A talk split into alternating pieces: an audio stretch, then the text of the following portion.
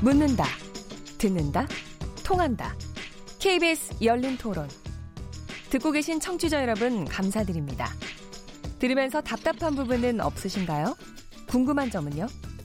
그렇다면 함께 토론에 참여하시죠. 유료 문자 9730을 이용하시면 됩니다. 단문은 50원, 장문은 100원의 정보 이용료가 있습니다. 스마트폰 어플리케이션 KBS 모바일 콩을 통해서도 무료로 참여하실 수 있습니다. KBS 열린 토론은 언제나 열려 있습니다. 듣고 계신 KBS 열린 토론은 매일 밤 1시에 재방송됩니다. 자, 그럼 지금부터 어, 우리 토론이 진행되는 동안 청취자들이 보내주신 의견 들어보도록 하겠습니다. 송아랑 문자 캐스터 나와주세요. 안녕하십니까. 문자캐스터 송아랑입니다. 청취자 여러분이 보내주신 문자 소개해드리겠습니다. 휴대전화번호 뒷자리 0031님. 패스트트랙 330일 후에 안 될 거다. 그건 여의도 논법입니다. 국민만 보면 통과시켜야 합니다. 4090님. 공수처와 선거제가 묶이는 게 이상합니다. 각각 깊이 있게 논의하고 가야 합니다. 어, 오늘 정준희 교수가 진행하는 첫날이라서 응원 문자도 많았습니다. 7835님, 박진감 넘치고 재밌습니다. 앞으로도 좋은 토론 기대합니다. 콩으로 아이디 K737로 시작하는 청취자님, 반갑습니다. 공정하고 객관적인 토론 문화를 만듭시다. 라는 의견 보내주셨습니다. 지금 방송을 듣고 계신 청취자 모두가 시민 농객입니다. 문자는 샵 9730으로 참여하실 수 있고요. 단문은 50원, 장문은 100원의 정보 이용료가 붙습니다. KBS 콩, 트위터 계정 KBS 오픈을 통해서도 무료로 참여하실 수 있습니다. 청취자 여러분의 날카로운 시선과 의견 기다립니다. 지금까지 문자캐스터 송아랑이었습니다. KBS 열린 토론. 예, 청취자 여러분들이 보내주신 좋은 의견 그리고 응원 감사드립니다. 자, 그럼 이어서 바로 2부 토론 들어갈 텐데요. 최병무 전 월간조선 편집장, 고재열 시사인 기자, 배종찬 인사이트 K 연구소장, 이준석 바른미래당 최고위원 함께 하고 계십니다. 자, 이번에 또 이제 이준석 최고위원께 또 이렇게 집중이 될 수밖에 없는 또 사안이 이제 올라왔습니다.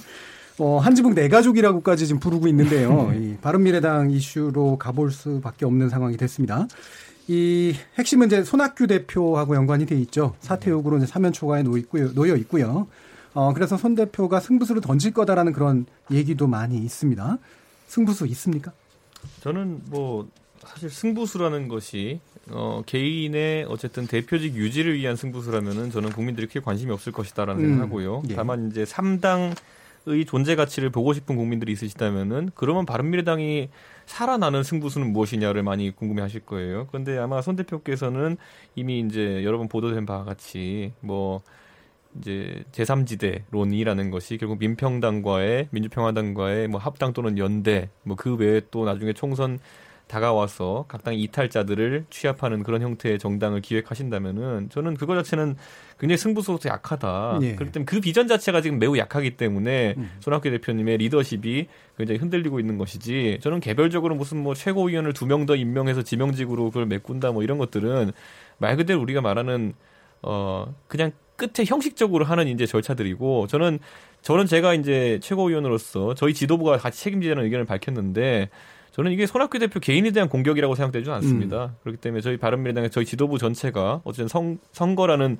기말고사쯤 되는 중간고사쯤 되는 선거에서 저희가 3.57%라는 지지율 받아들였으면은 누가 잘했다 못했다가 아니라 지금의 지도부가 설정한 방향성 자체가 약간 오류가 있던 것이 아닌가 예. 이렇게 겸허하게 돌아와야 되지 않을까 이런 음. 생각을 합니다.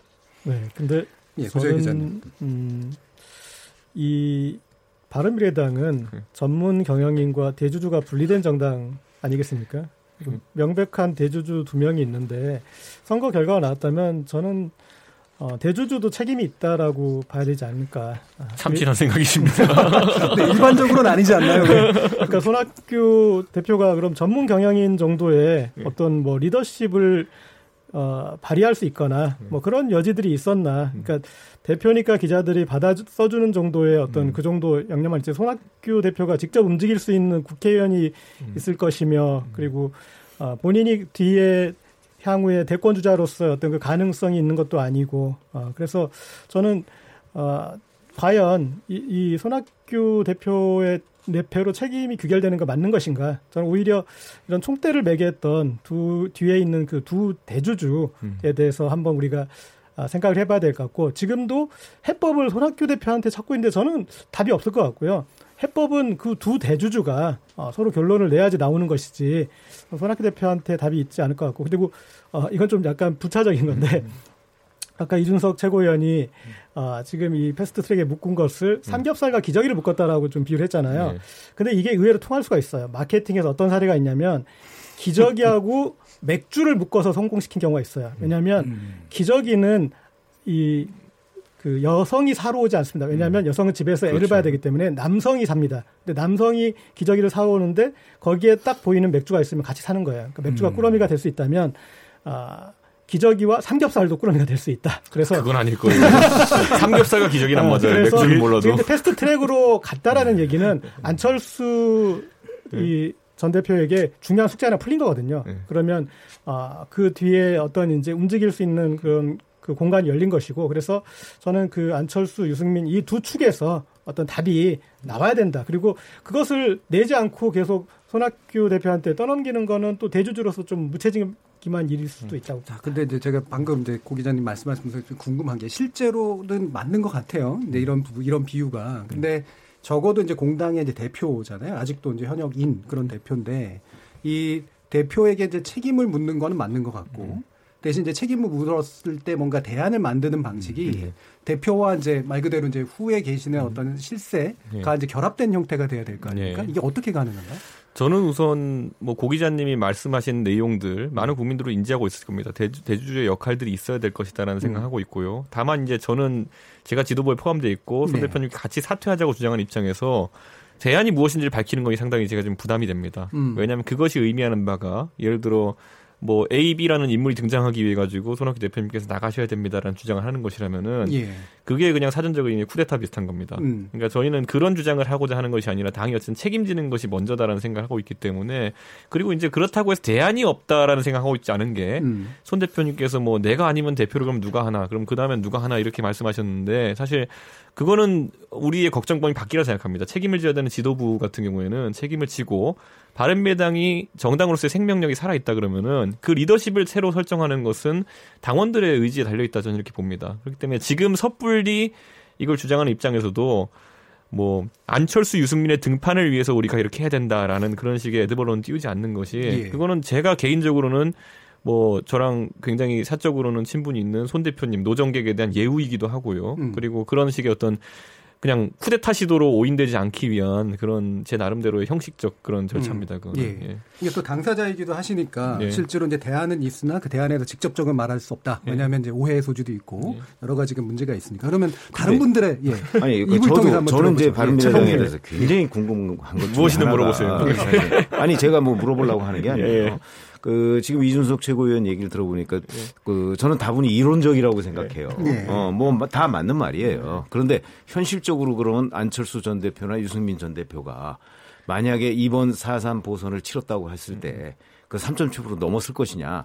저는 별로 그렇다고 생각 안 해요. 예. 그게 뭐냐면 사실은 과거 이제 이렇게 좀 더듬어 올라가다 보면 국민의당이나 뭐 바른정당이나 특히 이제 국민의당의 경우 지난 총선에서 그 많은 의석을 확보하게 된 거는 정치 지형이 그렇게 됐던 거예요. 그 당시에 음. 예를 들어서 호남에서의 반문 정서가 상당히 강했기 때문에 그 호남이라는 지역을 발판으로 해서 국민의당이 이렇게 그랬죠. 그 의석을 많이 얻고 교섭단체 확보하고 그랬던 거 아니겠습니까? 자 그런데 지금 그렇지 않아요. 지형 자체가 완전히 바뀌었어요. 음. 이 상황에서 그러면 손학규 대표 뭐 또는 뭐 유승민, 안철수 전 대표 뭐 누가 만약에 대표를 했더라도 이번 선거 결과는 크게 달라지지 않았을 것이다. 라는 생각이거든요.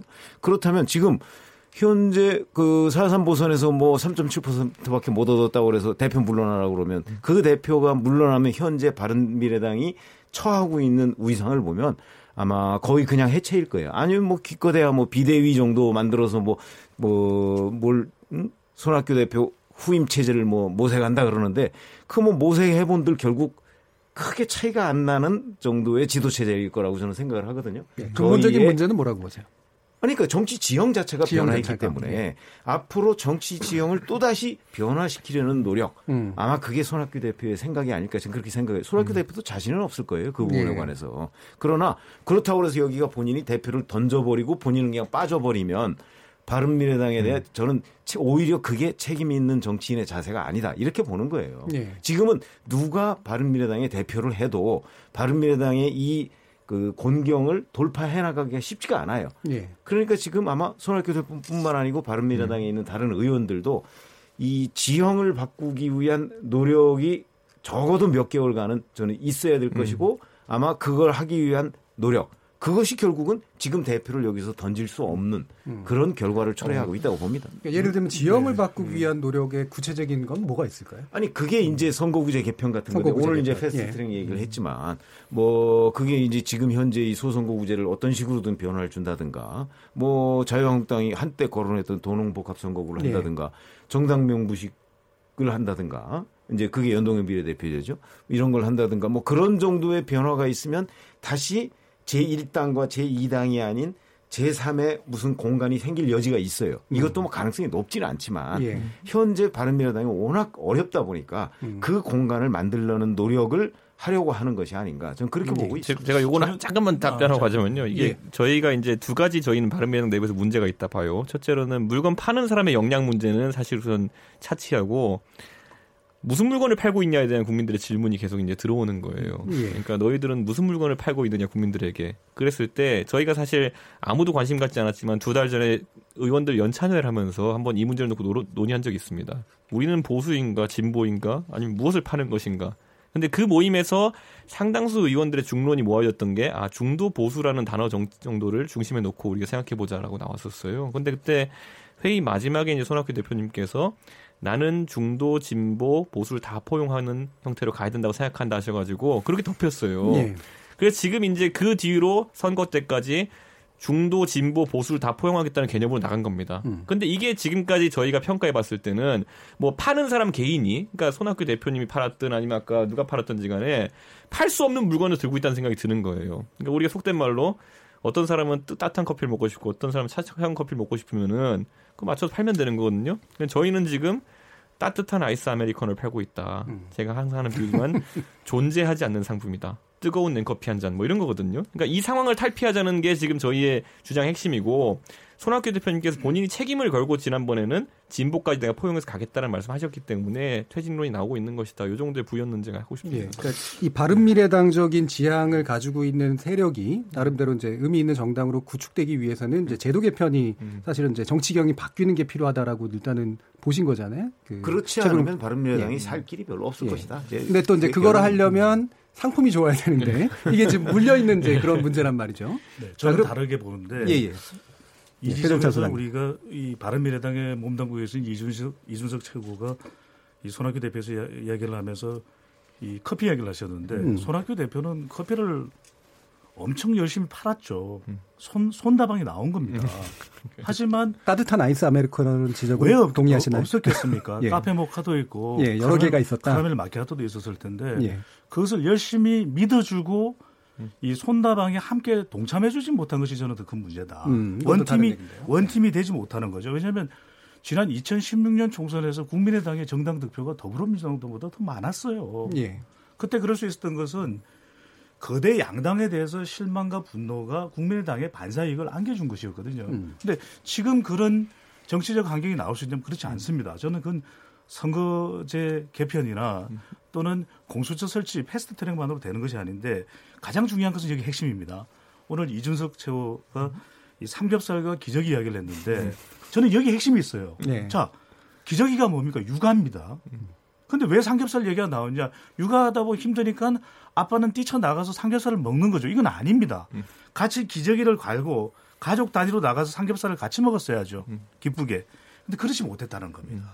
근데 왜 여기서 이 말씀을 드리냐면은 결과적으로는 하나의 조직으로 녹아들지 못한 것이 가장 치명적인 실수였던 것이죠. 자, 음. 지난 대선에서 안철수 후보 21.41%의 득표였습니다. 21.41. 그리고 유승민 후보 6.76입니다. 합하면 거의 30% 가까이 되지 않습니까? 지금 문재인 대통령 지난 대선 때의 득표 거의 유지하고 있고 그 이상이죠. 뭐 한 겁니까? 아니 대선 후보급의 손학규 있죠. 대선 후보 직전 대, 대선 후보였던 안철수, 유승민을 확보하고 있는 당이 이 세 사람이 10%씩 지지율만 생각하면 30%여야 되는 것이거든요.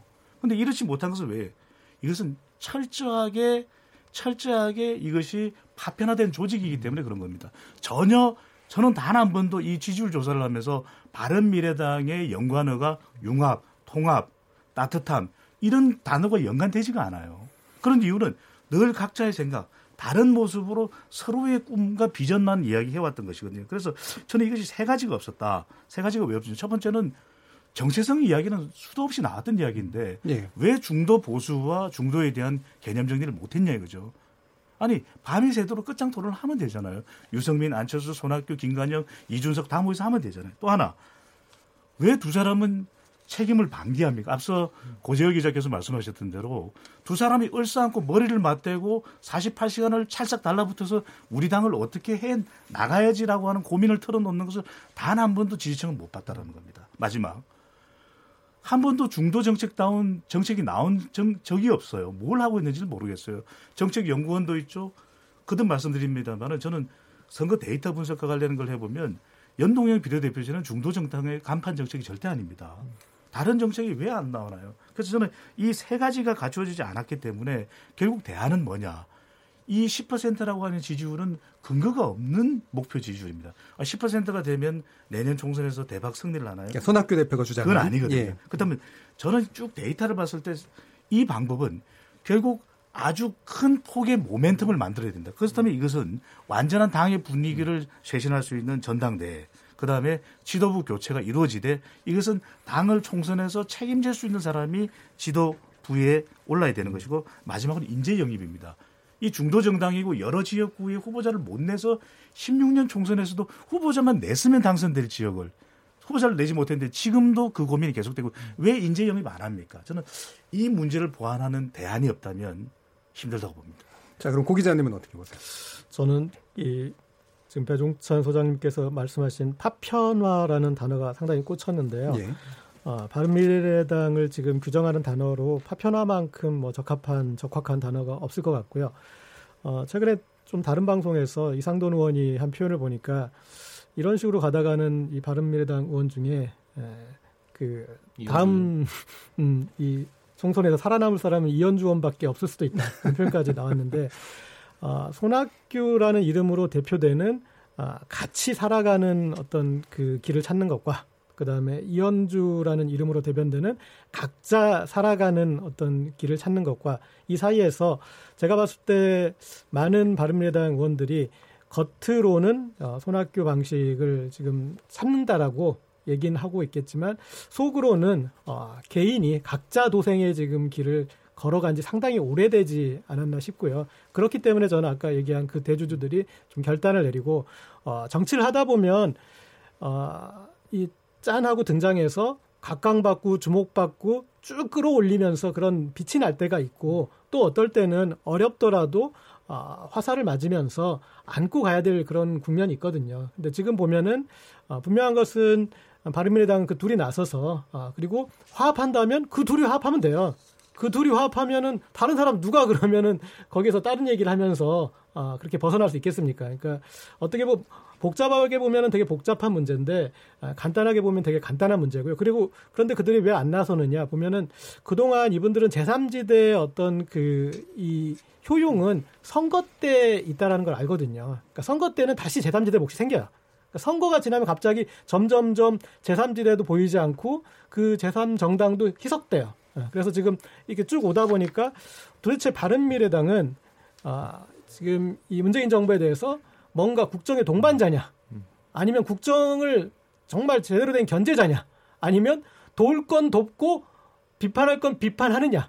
이것도 아닌 네 번째 도대체 뭐 어떤 생각을 가진지 모르겠다고 가버렸잖아요. 근데 그런 그런 색깔이 드러나려면 어, 저는 이제 그 이 다시 어떤 순환 논리적일 수도 있겠지만 어, 그런 대주주들이 어, 뭔가 결단을 내려야 될 국면이라고 봅니다. 예, 그게 저희가 아까 하는 고민인 게 저희는 따뜻한 걸팔 건지 아니면은 차가운 걸 팔 건지 그 판단이 서고 나면은 거기서 뭐 더블샷을 넣을 것인지 그건 다음의 문제고 차가우면서 따뜻한 건 팔 수 없다는 거예요 지금 아까 말했던 것처럼 친 대통령적이냐 그러니까 친정부적이냐 반정부적이냐 이런 어떤 이분법적인 투표 환경이나 아니면 정치 지형 속에서는 그 애, 그것이 애매모호함이고 소위 그걸 고민하던 어떤 인사는 3당 실험을 하다 하다 하다 안 되니까 저는 고심에 찬 결정에 생각하는데 극중주의라는 이상한 것도 내놨잖아요, 보면은. 저는 그런 것처럼 앞으로 그 3당 모델에 대한 아까 고 기자님 말한 범주 안에서의 고민들은 계속되겠지만은 적어도 지금까지 우리가 테스트했던 그 9월 이후로 손학규 대표 체제하에 테스트해봤던 보수 진보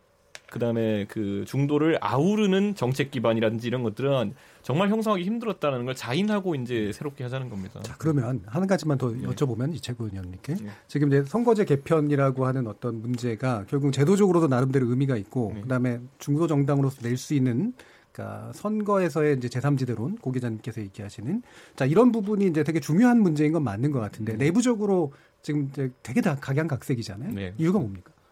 저는 사실 이제 결국 원심력이라는 것이 정당에서 작용하는 시기가 오긴 왔다. 음. 왜냐하면 선거가 1년 앞으로 다가왔기 때문에 음. 이제 원래는 자기 페이스대로 수능을 준비하던 사람들도 마지막에 특정 과목의 성적이 안 오르면은 그때 가서 부모님한테 아, 고액과외 좀 받아야 될까요? 뭐 이런 얘기를 하게 되는 거거든요. 그런 음. 것처럼 지금 제가 봤을 때는 굉장히 그 고민을 하는 시점이 왔다. 그래서 그 원심력이 작동하는데 여러 시나리오들이 있잖아요, 보면은. 근데 그 시나리오들이 가시화되는 것 자체가 새로운 지도부에서 뭘 해보기엔 굉장히 부담스러운 환경인 건 맞습니다. 예. 그래서 저는 이렇게 굳이 마지막에 재원을 제가 우리 당이지만 해보고 싶은 게 있다면은 선거 문법이나 아니면 정치 문법을 양극으로밖에 형성될 수 없는 주제, 보수 진보 음. 아니면 친정부 반정부 이렇게 있는 주제에서는 무조건 양당 체제가 확립됩니다. 그걸 삼극화하는 것이 무엇이냐를 고민해야 되는 것이고 그 영역을 찾아내지 못하면은 안 될 것이고 저희가 음. 그래서 하태경 의원이나 저 같은 사람들이 내부에서 이제 했, 하려고 했던 시도들은 산업화 세대, 민주화 세대가 각각 정당화돼서 지금 이제 민주당과 그 자유한국당이 됐다고 한다면은 그 아래에 있는 2030 세대가 그들의 영광에 억눌리지 않도록 청년들을 대변하는 정당을 만들어 보자는 시도를 해오고 있고 실제로 여론조사 수치에서도 그것들이 향상 수치를 보여줬거든요. 그것은 제가 봤을 때 삼극이 존재할 수 있는 지형이에요. 근데 지금과 같이 보수나 진보냐, 친정부냐, 반정부냐 이러면은 결국에는 이중대냐 삼중대냐로 가요 나중에 가면은 네. 그러니까 그거 자체가 소선거구제 하에서는 적어도 발현되기 어려운 삼극 체제다 이렇게 좀 봅니다. 예, 알겠습니다. 자 그러면 네, 다른 이슈 하나만 짧게 또 짚어보고 이제 마무리를 좀 지으려고 하는데요. 어, 아까 이제 얘기가 나왔었죠. 박근혜 전 대통령 형 집행정지 여부 이게 이제 지금 어, 부상이 됐습니다. 그래서 이게 또 이제 자유한국당에서는 또 굉장히 중요한 주제이기도 한데, 아 어, 우리 그 최병묵 기자님께 여쭤봐야 될 것 같아요. 이게 어, 홍문정 의원 등 친박의 주장은 건강상 이유를 넘어 국민 통합을 명분으로 결론을 내려야 한다라는 지금 얘기를 하고 있는데 네. 지금 박근혜 전 대통령의 이런 형, 형 집행 정지를 허용할 거냐 말 거냐의 문제로 국민이 분열되고 있다라고 판단하고 있는 건가요? 어, 저는 뭐 그, 크게 분열됐다고 보지는 않습니다. 예. 그러나 다 이제 홍문종 의원이 얘기하는 거는 정치적 주장이고요. 예. 어, 왜냐하면 형집행정지 문제는 정치적 주장이기 이전에 법률적 주장을 해야 됩니다. 그렇죠. 형사소송법에 딱 규정이 돼 있잖아요. 예. 형집행정지를 받아들일 수 있는 경우가 있습니다. 그리고 거기에 있는 홍문종 의원이 얘기했다는 국민통합 같은 요소는 없습니다. 음. 국민통합을 위해서 필요하다고 그래서 뭐 형집행정지 해줘야 된다 이런 거 예. 없습니다. 그건 나중에 사면의 문제죠. 예, 예. 그건 대통령의 고유 권한입니다만은 그래서 홍문종 의원이 얘기하는 건 그냥 뭐, 그, 하여튼 지금 현재 구치소 생활이 어려우니까, 응? 풀어달라, 뭐 이런 정도의 뭐 탄원, 전 그런 정도라고 보고요. 어, 형 집행정지를 위해서 뭐 오늘 그 아마 이제 위원회에서 면담을 했다고 하는데 현행 법으로 보면 그 박근혜 전 대통령이 뭐 무슨 갑작스럽게 무슨 생명이 위독하다든가 이런 지금 징후는 없잖아요. 네. 그런 거 보면 아마 형 집행정지는 되지 않을까. 네, 법률적으로는 어려울 것 같다라는 네. 말씀인데요. 자 그러면 그 배종찬 소장님께 네. 제가 한번 여쭙겠습니다. 그 지금 이 황교안 대표가 또 이런 발언도 했어요. 친문 무죄, 반문 유죄. 이 정권이 말하는 민주주의냐. 이름은 물론 결혼하지 않았습니다만 네. 비슷한 맥락 위에 있는데 이렇게 이제 박근혜 전 대통령에 대한 형집행 정지를 정치적으로 해결해라라고 주장하는 게 자유한국당에 도움이 되나요? 단기적으로 도움이 되죠. 예. 단기적으로는 집토끼 이른바 지지층들을 최대한 결집해야 되는 것이 목표 아니겠습니까? 황교안 대표로서는 지금 뭐 전당대회를 거쳐서 전직 총리가 대표가 됐다고는 하나 아직 정치적으로는 완전히 안정적으로 기반에 오른 것은 또 아니라고 봐야겠죠. 뭐 음. 뭐 선거를 보궐선거를 하나 치렀지만 그 선거가 본격적인 본인의 대선 행보의 분수령이 되는 건 아니고 내년 총선입니다. 내년 총선을 앞두고 있다면 지금 장애 투쟁도 그렇고 연장선상에서 본인이 대표 아 보수의 간판 스타가 되는 데에 어 필요한 그런 영향력 또 보수층을 결집하는 노력들은 계속 할 것입니다. 그 연장선상에서 본다면 지금 박근혜 전 대통령을 계속 이야기하고 또 반 문재인 정서를 끌어내는 것은 필요할 겁니다. 예. 그런데 또 한 가지만 보면은 너무 박 전 대통령의 이미지가 강하게 작동되다도 앞서 말씀드렸습니다. 내년 총선이 이 박 전 대통령과 문재인 대통령 대결 구도로 가면은 예. 결코 이 자유한국당도 수도권처럼 한 표라도 더 받아야 당선되는 지역에서는 뭐 결코 이건 유리하다고만 할 수는 없는 것이거든요. 예. 그렇다면 적정한 수준에서 수위 조절을 하는 걸로 보여집니다. 음. 지금은 당장 본인의 기반을 안정적으로 다져야 되는 시기이기 때문에 공격적이지만 시간이 지나면서는 이런 부분들도 조금 변화가 있지 않을까. 그리고 이 박근혜 전 대통령의 형집행 정지와 관련해서는 국민 정서가 아직 다수의 국민입니다. 아직까지는 긍정적으로 보지 않고 있고 그 형집행 정지가 되는 부분에 대해서는 그리고 앞서 뭐 최강기자께서 말씀하셨던 법률적으로 타당하지 않은 일을 문 대통령이 음. 이 감행을 하게 될 경우에는 이건 이 지지층 내에서 후폭풍이 올 수 있거든요. 그렇죠. 이건 네. 부메랑이 될 수가 있습니다. 이건 말이 되느냐. 음. 지지층이 떨어져 나갈 수도 있기 때문에 이 여당의 기준으로 보나 야당의 입장으로 보나 쉽지만은 않을 거로 보입니다. 음. 고 기자님 의견 한번 짧게 들어보시죠. 네. 네. 제가 봤을 때는 이제 박근혜 전 대통령에 대한 형집행정지 얘기까지 나온 것은 어, 황교안 대표한테는 이 어, 친박과의 관계가 돌아올 수 없는 다리까지 갔다라고 봐야 될 것 같습니다. 그러니까 어, 내년 총선 혹은 그 이후까지 어, 이제 자유한국당은 박근혜라는 이름을 어, 배제하지 못하고 그러니까 박근혜라는 이름으로 어, 계속 이 당이 가야 되는 그런 이제 국면으로 들어간 거죠. 근데 어, 과연 그렇게 해서 결집할 부분들은 그 그런 이름을 들먹이지 않아도 제가 봤을 때는 이미 결집이 하고 있었는데 필요했을까? 근데 어, 필요해서 지금 한 일이라기보다는 제가 봤을 때 너무나 아, 이 당 안에 친박의 지분이 큰 거예요. 그래서 황교안 대표도 그런 그 친박의 에, 이 국민에 맞는 얘기를 해줄 수밖에 없는 어, 그런 상황이. 그래서 그렇다고 또 본인이 봤을 때 그럼 나는 적극적으로 박근혜 전 대통령의 형집행 정지를 구현하고 그리고 박근혜 전 대통령을 정치적으로 사면 복권시키고 어, 그렇게 가겠다 그런 로드맵이 서 있을 서 보이지도 않는데 예. 또 불구하고 이런 길을 갈 수밖에 없는 이미 이제 이렇게 왔는데 이게 어, 자유한국당의 확장성을 막는데 너무 막는데 너무나 큰 걸림돌이 될 수 있는 어, 그런 우려가 있다고 예. 봅니다. 자 이제 오늘 토론 정리할 시간입니다. 마지막으로 뭐 이거는 이제 1분 정리 발언 드리는 건데요. 김홍일 의원, 고 김대중 전 대통령의 장남이죠. 별세했습니다. 우리 정치가 이 사건을 통해서 어떤 것들을 고민하고 생각해 봐야 되는지 마무리 발언으로 들어보도록 하겠습니다. 자, 그러면 최병묵 기자님부터 들어보도록 하겠습니다. 그, 뭐, 김홍일 의원, 우리가 잘 아시다시피, 이제 아버지인 김대중 대통령이 그, 박정희 당시 대통령하고, 어, 이제 맞붙게 되면서부터 일종의, 어, 고난이 이제 닥쳤죠. 예. 어, 그래서 이제 파킨슨병을 앓게 됐고, 그래서 이제 별세를 했는데, 안타까운 일이고, 저, 그 상황을 보면 이 쭉 일생을 보면 결국 우리 정치는 어떤 대립과 갈등 이거를 그 자식에게까지 물려줬던 것이 아닌가 이런 생각이 듭니다. 음. 그래서 그거를 치유해야 되는 과제를 안고 있는데 여전히 그 과제는 그 어떤 후대의 정치인들도 그 제대로 그 치료를 하지 못하고 있는 것 아닌가. 음. 그래서 좀 분발해야 되겠다. 예. 어? 우리 정치권이 분발해야 되겠다. 현실적으로는 쉽지 않겠지만 음. 이런 말씀을 드립니다. 예, 선대위 정치가 후대 대립으로도 여전히 이어지고 있는 그런 조건에 대해서 말씀 주신 것 같네요. 자, 우리 이준석 최고위원님 어떻습니까? 사실 김홍일 의원이 정치에서 이제 의원 생활 그만두고 나가지고 이제 간담회 한 곳에 오셨을 때 휠체어에 탄 모습 보고 아 정말 이제 병세가 깊어졌구나라는 걸 보면 많은 사람 놀랐던 적이 있습니다. 근데 사실 과거 이제 김근태 의장도 이제 고문에 의한 후유증으로 어또 생각했던 것보다 또 젊은 나이에 돌아가셨기 때문에 많은 사람들이 아쉬움을 잘했던 적이 있는데 사실 저는 젊은 세대 같은 경우에는 솔직히 말하면 지금의 20대 정도 된다고 한다면은 김홍일 의원님이나 아니면 김대중 대통령의 그런 민주화의 과정 자체를 보거나 듣고 느껴, 느꼈던 세대는 아닙니다. 하지만 우리가 살펴봐야 될 것은 결국 우리가 그 과정에서 있었던 것들을 잘 공부하고 합숙할 때 음. 앞으로 저 젊은 세대의 정치에서도 어느 정도 반영할 부분이 있고 길이 나온다 생각하거든요. 음. 저는 그래서 사실 저희 바른미래당 같은 경우에는 국민의당과 바른정당의 결합이고요. 크게 정파적으로 음. 말하면은 동교동계와 상교동계 결합이었습니다. 상교동계 예. 결합이었습니다. 그렇기 때문에 뭐 애트이 추모하고 또 그럼 각 그 정신을 잘 반영하기 노력하겠습니다. 예. 배종찬 소장님. 아픈 역사죠. 어, 김홍일 전 의원의 명복을 빕니다. 이 아버지 김대중 전 대통령과 결코 떼려야 될 수가 없는데 말 그대로 이 장남이지 않습니까? 생인 손 정말 음. 언제나 아픈 손가락인데 그들 마지막 그 고문 후유증으로 고통을 받으셨는데 저는 이제 고문 협박, 이 단합, 사찰 이런 이야기가 우리 한국 역사에서 사라지는 그런 계기가 되면 좋겠고요. 정치의 재구성이 존재하는 의미가 바로 그거 아니겠습니까? 예. 저는 이걸 통해서 다 그런 것들이 묻히고 사라질 수 있는 물론 그 진실은 밝혀야 될 것이고요. 그런 한 단계 업그레이드 되는 정치가 계기가 되면 좋겠습니다. 예. 고재열 기자님 말씀 듣죠. 네.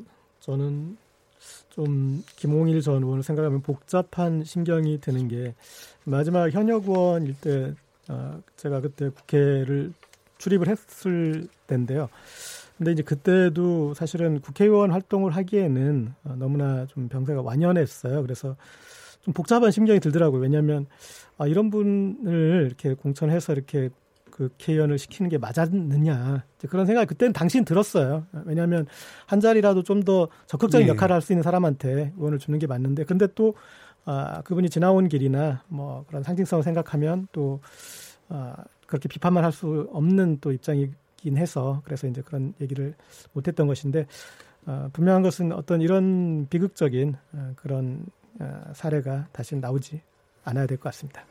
예, 잘 들었습니다. 새롭게 바뀐 KBS 열린 토론 어떻게들 들으셨습니까? 첫 시간 정치권의 뜨거운 이슈를 함께 토론하는 정치의 재구성으로 함께 했는데요. 오늘 토론에 같이 해주신 최병묵 전 월간조선 편집장, 고재열 시사인 기자, 배종찬 인사이트K 연구소장, 그리고 이준석 바른미래당 최고위원 모두 감사합니다. 수고하셨습니다. 네, 감사합니다. 고맙습니다. 네, 감사합니다. 그리고 참여해주신 시민 논객, 청취자 여러분들께도 모두 깊은 감사의 말씀 드립니다. 오늘 제가 진행하는 첫 번째 순서였는데요. 어떻게들 들어주셨는지 모르겠습니다. 어, 열린 토론 청취자들의 적극적인 참여로 만들어가고 있고요. 이 열린 토론의 광장을 통해서 우리 사회의 합의의 길을 찾아가는 그런 기회가 많이 마련됐으면 좋겠습니다. 저는 내일 다시 찾아뵙겠습니다. 지금까지 KBS 열린 토론의 정준이었습니다.